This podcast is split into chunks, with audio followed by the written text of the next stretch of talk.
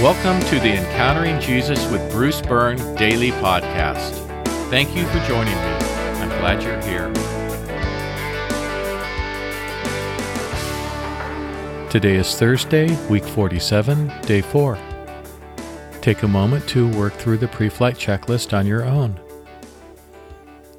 Today's podcast is titled Lazarus, Part 4. Our Bible reading is from the 11th chapter of John. Then Jesus told them plainly, Lazarus has died, and I am glad for your sake that I was not there, so that you may believe. But let us go to him. So Thomas, called Didymus, said to his fellow disciples, Let us go too, so that we may die with him. When Jesus arrived, he found that Lazarus had been in the tomb four days already. We have already been told that Jesus waited for two days after hearing of Lazarus' sickness before setting out to Bethany, but we haven't been told how distant Jesus and his disciples were from Bethany.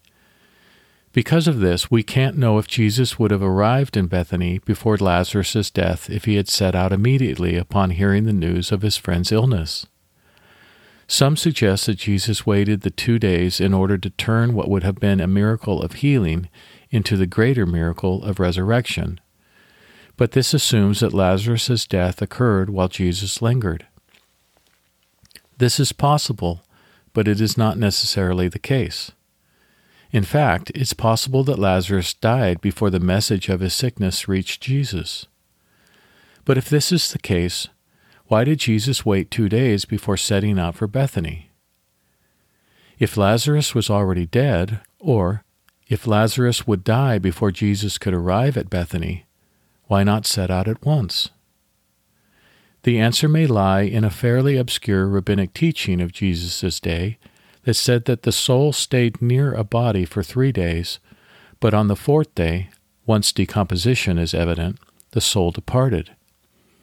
As our text tells us, when Jesus arrived, Lazarus had already been in the tomb for four days.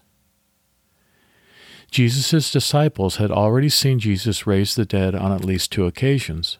One time was with the synagogue ruler's daughter who died while Jesus was ministering to the woman who snuck up behind him and touched his cloak. And a second time with the widow from Nain, to whom Jesus said, Don't cry. But these resurrections took place within three days of the person's death, when, as the religious leaders taught and believed, the soul lingered near the body and not after it had departed for good. Jesus, knowing that the people believed this rabbinic teaching, may have delayed his arrival so that the miracle he was about to perform could not be written off as a mere resuscitation. Perhaps Jesus delayed in order to demonstrate to the people that he was capable of a full on resurrection. To be continued tomorrow. Here's today's question Given this rabbinic teaching, how might the response to a restoration to life be different when the deceased person has been dead for less than three days versus more than three days?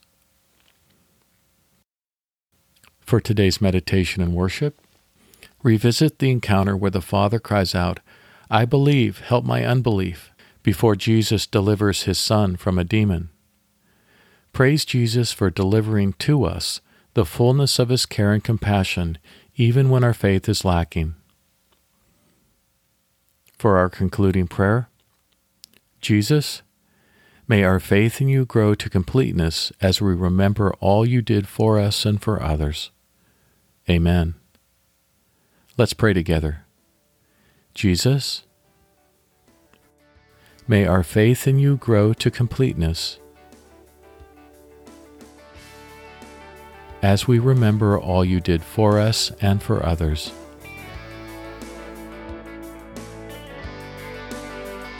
Amen.